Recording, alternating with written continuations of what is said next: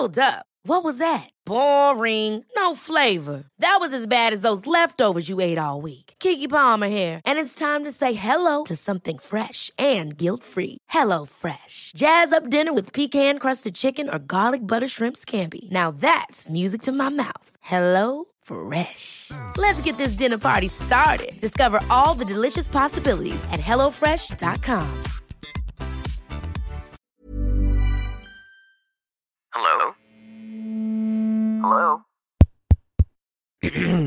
Podcast Network Asia.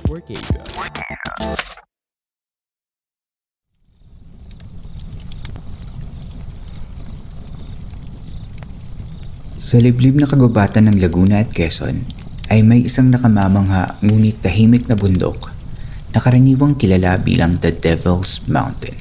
Tanyag ang Mount Cristobal sa mga mountain hikers dahil nababalot ito ng hiwaga at mga kwentong kababalaghan na sabay na nagdudulot ng pananabik at hilakbot. Sino o ano ang mga nilalang na nakatira dito? Totoo bang may kinukuhang alay ang bundok mula sa mga umaakyat nito? At ano nga ba ang mga istoryang nakatago sa tahimik na kabundukan ng Mount Cristobal?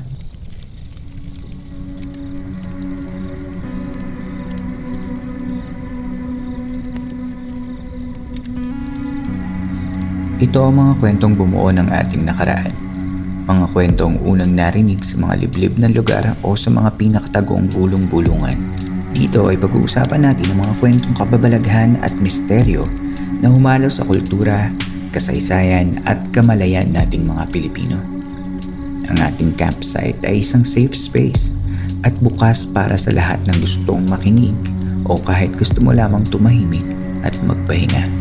Ako po ang inyong camp master at ito ang Philippine Campfire Stories.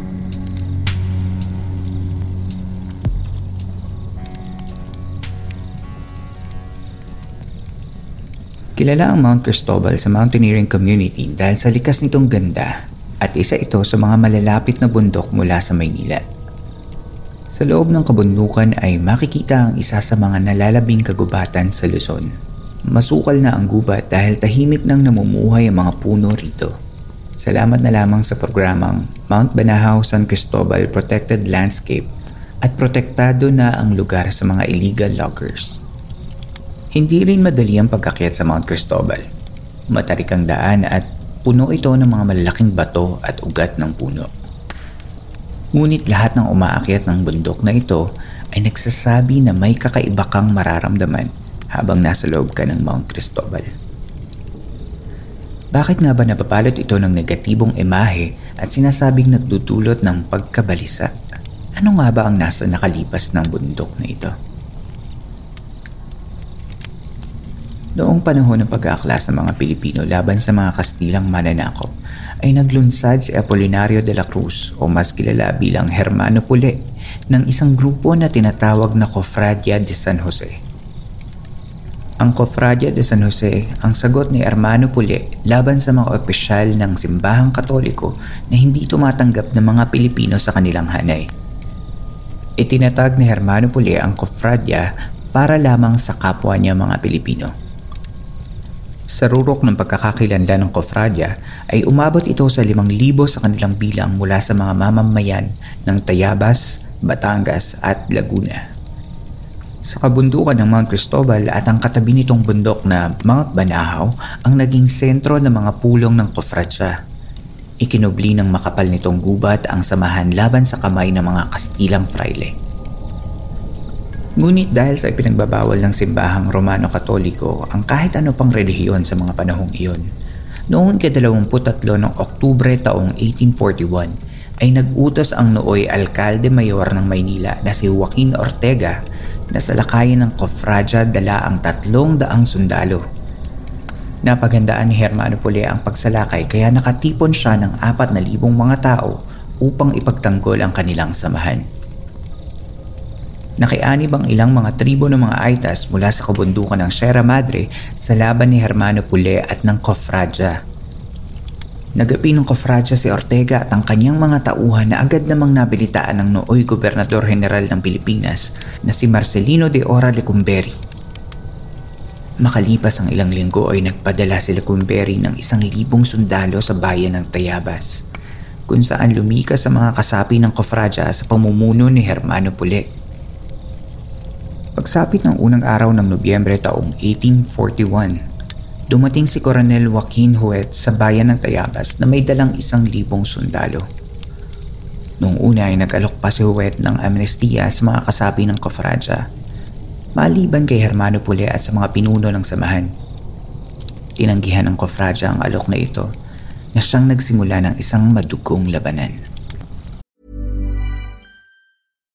If you're looking for plump lips that last, you need to know about Juvederm lip fillers. With Juvederm Volbella XC and Juvederm Ultra XC, your lip look, whether it's subtle or bold, can last up to one full year with optimal treatment and no additional maintenance. Find a licensed specialist and see if it's right for you at Juvederm.com today. That's J U V E D E R M.com. Add fullness to lips in adults over 21 with Juvederm Volbella XC or Juvederm Ultra XC. Do not use if you have severe allergies or a history of severe allergic reactions, or if you're allergic to lidocaine or the proteins used in Juvederm. Tell your doctor if you have a history of scarring or taking medicines that decrease the body's immune response or that can prolong bleeding. Common side effects include injection site redness, swelling, pain, tenderness, firmness, lumps, bumps, bruising, discoloration, or itching. As with all fillers, there's a rare risk of unintentional injection into a blood vessel, which can cause vision abnormalities, blindness, stroke, temporary scabs, or scarring. For full important safety information, visit juvederm.com. Hold up. What was that? Boring. No flavor. That was as bad as those leftovers you ate all week. Kiki Palmer here, and it's time to say hello to something fresh and guilt-free. Hello Fresh. Jazz up dinner with pecan-crusted chicken or garlic butter shrimp scampi. Now that's music to my mouth. Hello Fresh. Let's get this dinner party started. Discover all the delicious possibilities at hellofresh.com.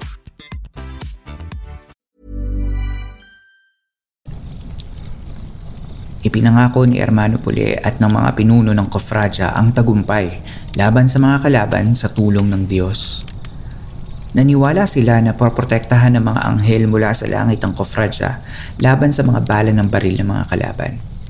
Na ang lupa ay magbubukas at lalamunin ng mga sundalong pinadala upang sila'y magapi. Ang labanan sa pagitan ng kofradya at ng mga sundalo ng pamahalaan ay tumagal ng apat na oras at kumitil ng limang daang buhay. Kasama na ang mga lalaki, babae, matatanda at mga bata sa hanay ng kofradya. Matapos nito ay dinakip ang limang daang natirang mga kasapi at ipiniit sila bilang mga bilanggo. May mga nakatakas na kasapi ang kofradya at sila ay lumikas upang magkubli sa kabundukan ng Banahaw at Cristobal. Ngunit hindi na sila hinabol pa ng mga sundalo ng pamahalaan ni Lecumberi. Ayon sa mga tala, sinasabing labing isa lamang ang namatay mula sa hanay ng mga sundalo. Ang mga nakatakas na kasapi ng kofradya na nasa kabundukan ay tinatawag ngayon na mga remontados. Di lumaon at paglipas na maraming taon, naging sentro ng mga relihiyosong pagtitipon ng mga karaniwang mamamayan at naging saksi sa pagsibol ng mga komunidad na tinatawag na kolorum. Ang mga kolorum ay mga pangkat na nagpapahayag ng kagustuhang iwaksi ang mga Kastilang mananakop upang makaranas muli ng malayang bayan. Ang mga kolorum di lumaon ay naging pangkat na tinatawag na watawat ng lahi isang sekta na naniniwala na si Dr. Jose Rizal, ang ating pambansang bayani, ay ang reinkarnasyon ni Heso Kristo at na si Rizal ay muling babalik. Ang grupong ito at marami pang ibang sekta ay lumagi sa katabing bundok ng Mount Cristobal, ang Mount Banahaw.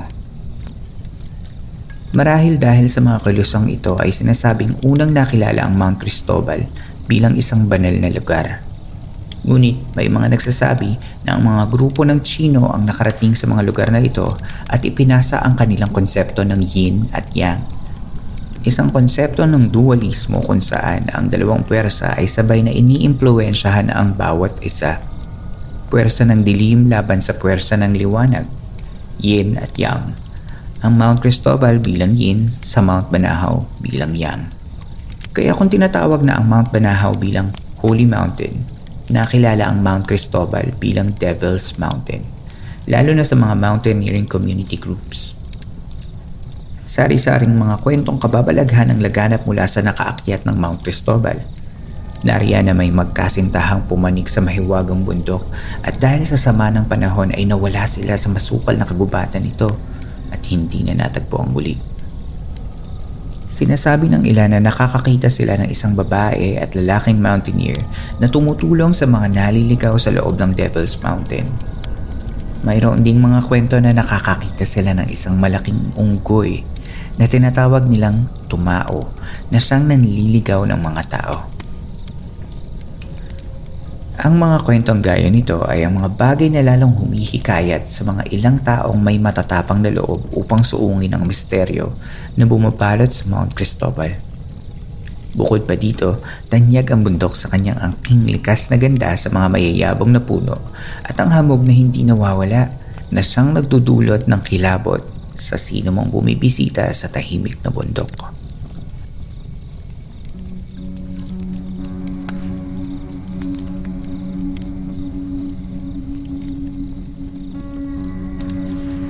Inyo pong nasubaybayan ng Philippine Campfire Stories. Sana ay nakatulong kahit panandalian ang pakikinig ninyo upang maipahinga ang inyong mga sarili laban sa mga problema sa labas ng campsite na ito. Bago tayo magtapos ay gusto ko magpasalamat sa lahat naman nakinig ng Philippine Campfire Stories ng mga nakakaraang episodes. Mapapakinggan ninyo ng libre ang mga nakaraang episodes sa Spotify at kung saan man kayo nakikinig ng podcast. Kung gusto niyong sumuporta sa ating mga kwento ay maaari kayong pumunta sa anchor.fm slash campfire stories ph slash support. Ang inyong mga tulong at suporta ay maaari natin gamitin upang maipagpatuloy pa ang mga kwento dito sa ating podcast. Maaari nyo ring i-follow at i-like ang mga social media accounts gamit sa Twitter at Campfire Story PH at sa Instagram gamit ang at Campfire Stories PH. Kung gamit ninyo ay Apple Podcast, hinihiling ko na kayo ay makapagbigay ng review na maaari ko din namang ibahagi sa susunod na episodes. Ang mga reviews at ratings ay nakatutulong upang mas makilala ang isang podcast at ito ay maging paraan para sa mas marami pang makarinig ng ating mga kwento. Maliit na bagay lamang ngunit malaking tulong ito para sa ating programa. Maraming salamat at hanggang dito na lamang po. Hanggang sa susunod nating kwentuhan.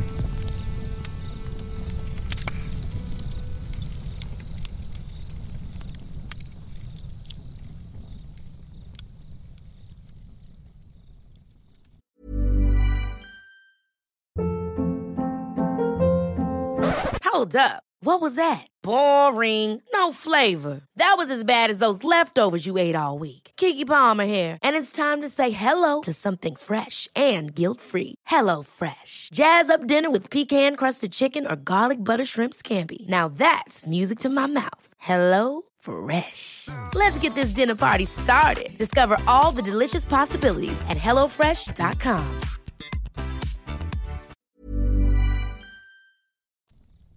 The views and opinions expressed by the podcast creators, hosts, and guests do not necessarily reflect the official policy and position of Podcast Network Asia. Any content provided by the people on the podcast are of their own opinion and are not intended to malign any religion, ethnic group, club, organization, company, individual, or anyone or anything.